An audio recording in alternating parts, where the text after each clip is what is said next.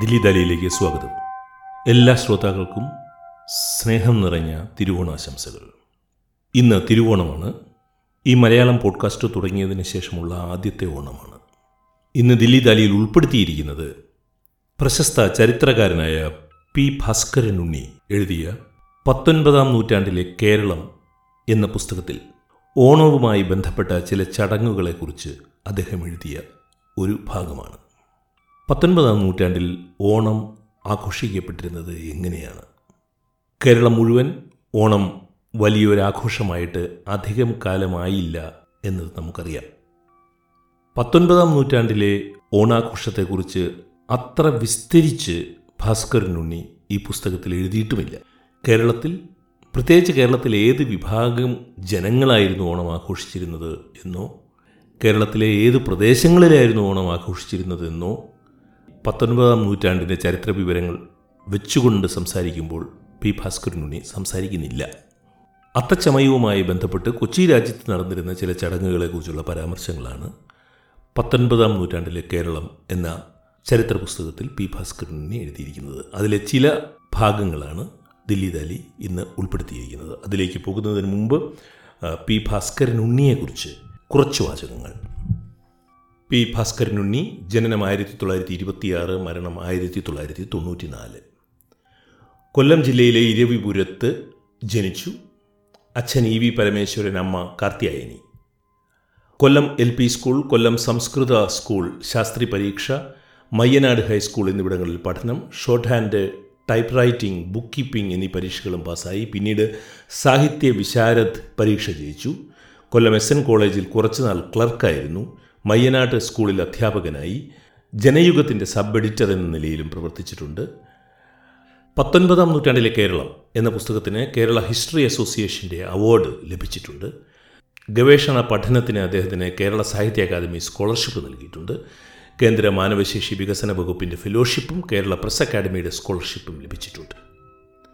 കൃതികൾ വെളിച്ചം വീശുന്നു. കേരളം ഇരുപതാം നൂറ്റാണ്ടിന്റെ ആരംഭത്തിൽ പട്ടിണിയും അവരോധവും സ്മാർത്ത വിചാരം കൊല്ലത്തിന്റെ ചരിത്രം സാഹിത്യത്തിലെ നിറിയും നിറികേടും ആശാന്റെ വിചാരശൈലി വള്ളത്തുള്ളിന്റെ കവിത അന്തർജനം മുതൽ മാധവിക്കുട്ടി വരെ അയ്യപ്പന്റെ കാവ്യശില്പം കുട്ടികളുടെ ബുദ്ധദേവൻ പത്തൊൻപതാം നൂറ്റാണ്ടിലെ കേരളം. ഇനി പത്തൊൻപതാം നൂറ്റാണ്ടിൽ അത്തച്ചമയം എങ്ങനെയായിരുന്നു എന്നത് കേൾക്കാം. പത്തൊൻപതാം നൂറ്റാണ്ടിൽ മാമാങ്കം അതിന്റെ സജീവ സ്മരണ കൊണ്ട് ജനങ്ങളെ ആവേശഭരിതരാക്കിയെങ്കിൽ അത്തച്ചമയത്തിന്റെ കഥ അതല്ലായിരുന്നു.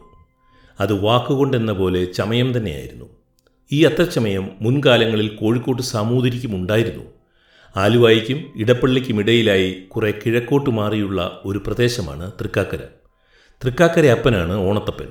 അത്തച്ചമയം തൃക്കാക്കരയുമായി ബന്ധപ്പെട്ട ഒരു ഇതിഹാസമാണ്. എന്താണ് ചമയ ചടങ്ങുകൾ?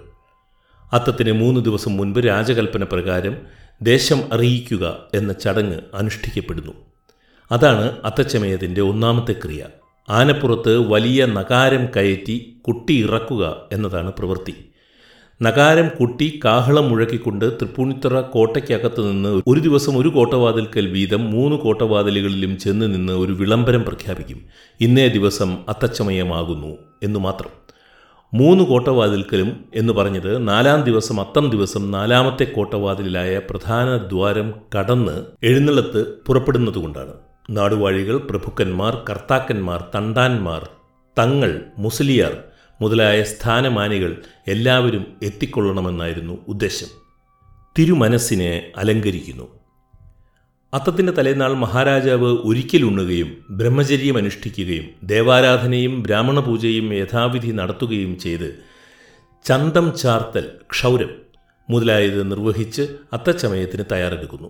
അത്തം ദിവസം പ്രഭാതത്തിൽ തന്നെ നീരാട്ട് കുളി കഴിഞ്ഞ് തറ്റുടുത്ത് ദൈവത്തെ പ്രാർത്ഥിച്ചും പഴയന്നൂർ ഭഗവതിക്കും ശ്രീ പൂർണത്രയേശനും വിശേഷാൽ അവിടെ വഴിപാടുകൾ സമർപ്പിച്ചും കുലം പുരോഹിതന്മാരുടെയും മറ്റും ആശീർവാദം വാങ്ങിയും അണിഞ്ഞൊരുങ്ങുന്നതിന് പ്രത്യേകം സജ്ജമാക്കിയിട്ടുള്ള അലങ്കാരമുറിയിൽ മഹാരാജാവ് പ്രവേശിക്കുന്നു. അവിടെ വെച്ച് അതിനുള്ള ആളുകൾ തിരുമുൽപ്പാടന്മാരും നമ്പൂതിരിമാരും തിരുമനസ്സിനെ അലങ്കരിക്കുന്നു.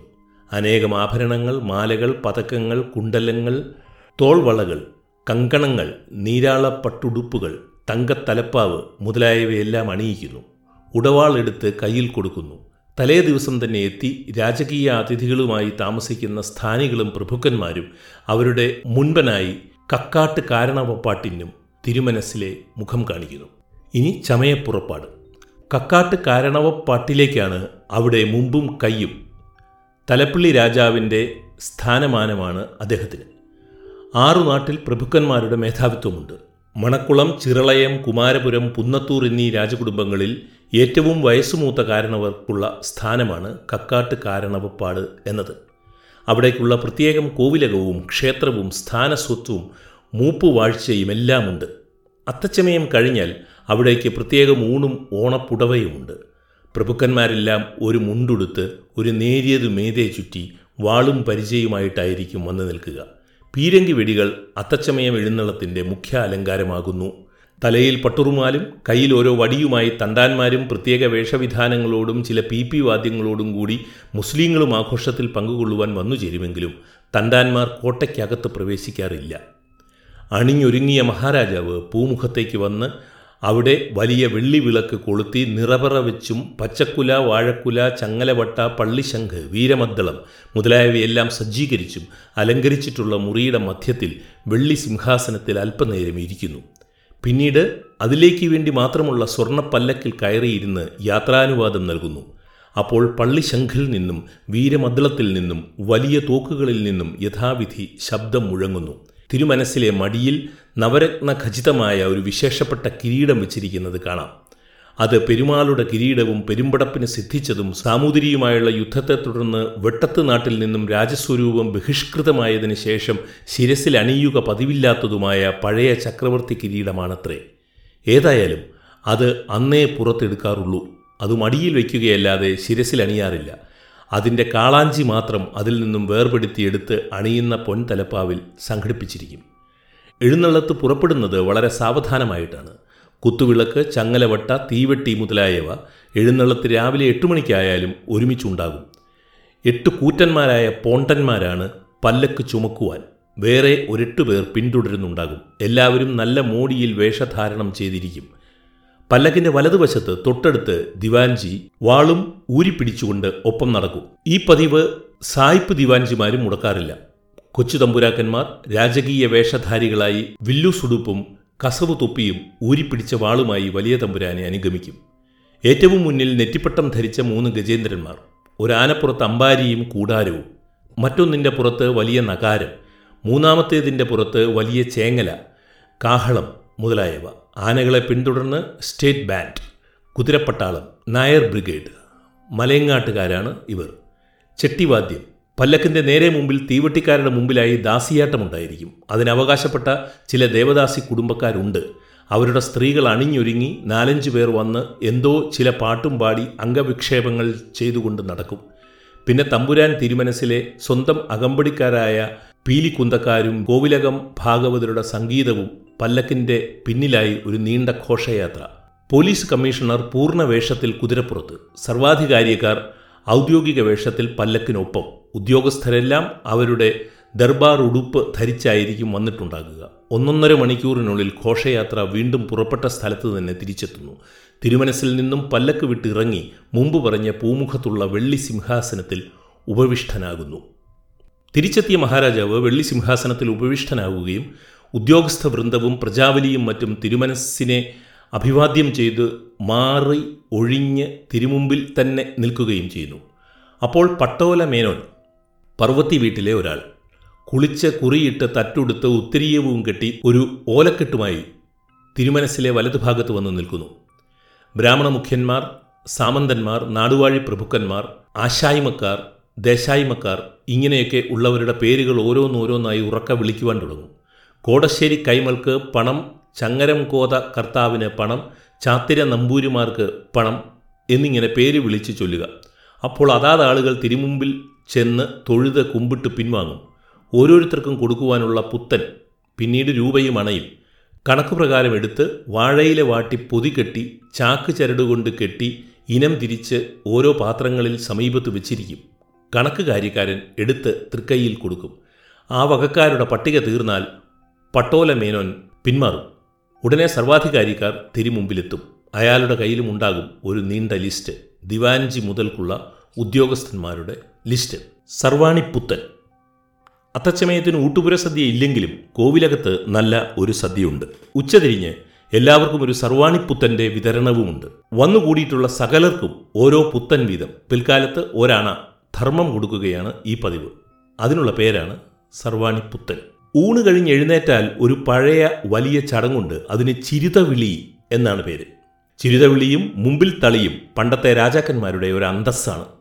യാത്രാസമയത്ത് മുൻപേ നടന്ന് ഒരാൾ വഴി നീള തളിക്കുക എന്നതിനെയാണ് മുമ്പിൽ തളി എന്ന് പറയുന്നത്.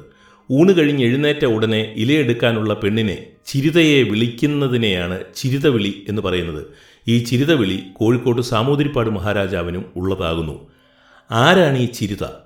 തമ്പുരാൻ ഊണ് കഴിഞ്ഞ് എഴുന്നേറ്റാൽ ഉടനെ മുമ്പ് പറഞ്ഞ വലിയ വിളമ്പൻ സാധാരണ ഒരു പരദേശ ബ്രാഹ്മണനാണ് തറ്റുടുത്തും ഉത്തരീയം കിട്ടിയും ഒരു കൈ ആ നിലവിളക്കിന്മേൽ വെച്ചുകൊണ്ട് ചിരുതേ എന്ന് ഇങ്ങനെ അയാൾക്ക് ശ്വാസം നീട്ടാൻ സാധിക്കുന്നിടത്തോളം ഉച്ചത്തിൽ നീളത്തിലും വിളിക്കാൻ തുടങ്ങും. ചിരുതേ എന്ന്. ആ വിളി കേൾക്കുമ്പോൾ എന്തേ എന്നിങ്ങനെ അതുപോലെ തന്നെ നീട്ടി വിളി കേട്ടുകൊണ്ട് അലക്കിയ വസ്ത്രം ഞൊറിഞ്ഞുടുത്ത് കണ്ണെഴുതി പൊട്ടുകുത്തി കാതിലെയും താലിയും ധരിച്ച മധ്യവയസ്കയായ ഒരു സ്ത്രീ നായർ വർഗത്തിൽപ്പെട്ടവൾ ഓടിയെത്തി വിളമ്പനെയും നിലവിളക്കിനെയും ഊണിലെയും മൂന്ന് പ്രാവശ്യം വണക്കം വെച്ച് ആ ഇലയിൽ വലത്ത് കൈ കുത്തും. അതുവരെ വിളമ്പൻ അവിടെ തന്നെ നിൽക്കും. പിന്നീട് ആ ഇലയിൽ മൂന്ന് പറ അരി വെച്ചുള്ള ചോറ് വിളമ്പിക്കൊടുത്ത് വിളമ്പൻ സ്ഥലം വിടും. അത് ആ ഇലയെടുപ്പുകാരിയുടെ അവകാശമാണ്. അമൃതയത്തും ചിരിതവിളിയും കഴിഞ്ഞാൽ അത്തച്ചമയ ചടങ്ങുകൾ സമാപ്തങ്ങളാവുകയും ചെയ്യും. എറണാകുളത്ത് വെച്ച് തീപ്പെട്ട കേരളവർമ്മ രാജാവിന്റെ കാലത്ത് ആയിരത്തി തൊള്ളായിരത്തി നാൽപ്പത്തിരണ്ടിൽ ആഡംബരങ്ങളുടെ കഥയില്ലായ്മയോർത്ത് കൊട്ടും ഘോഷവും കൂടാതെ വില്ലീസ് ഉടുപ്പിട്ട് തലേക്കെട്ടും വെച്ച് നാലുകെട്ടിൽ അല്പം അല്പനേരം നിന്ന് ചമയങ്ങളൊന്നും ഉണ്ടായില്ല. പിന്നെ പിന്നെ അത് കുറഞ്ഞു കുറഞ്ഞ് നിശേഷം നിന്നുപോയി. അപ്പോൾ അത്തച്ചമയം മുൻപ് വിവരിച്ച മട്ടിൽ ആയിരത്തി തൊള്ളായിരത്തി നാൽപ്പത്തിരണ്ട് വരെ മാത്രമേ നിലനിന്നുള്ളൂ എന്ന് അർത്ഥം. പത്തൊൻപതാം നൂറ്റാണ്ടിലെ കേരളം പി ഭാസ്കരൻ ഉണ്ണി എഴുതിയ ചരിത്ര ഗ്രന്ഥത്തിൽ തിരുവോണത്തിന്റെ ഭാഗമായി അന്ന് കേരളത്തിൽ അത്തച്ചമയാഘോഷങ്ങൾ എങ്ങനെയായിരുന്നു നടത്തിയിരുന്നത് എന്നതിന്റെ വിവരണമാണ് ഇന്ന് ദില്ലി ദാലിയിൽ നിങ്ങൾ കേട്ടത്. ദില്ലി ദാലിയുടെ ഓരോ ശ്രോതാവിനും വീണ്ടും തിരുവോണാശംസകൾ. സ്നേഹപൂർവം എസ് ഗോപാലകൃഷ്ണൻ.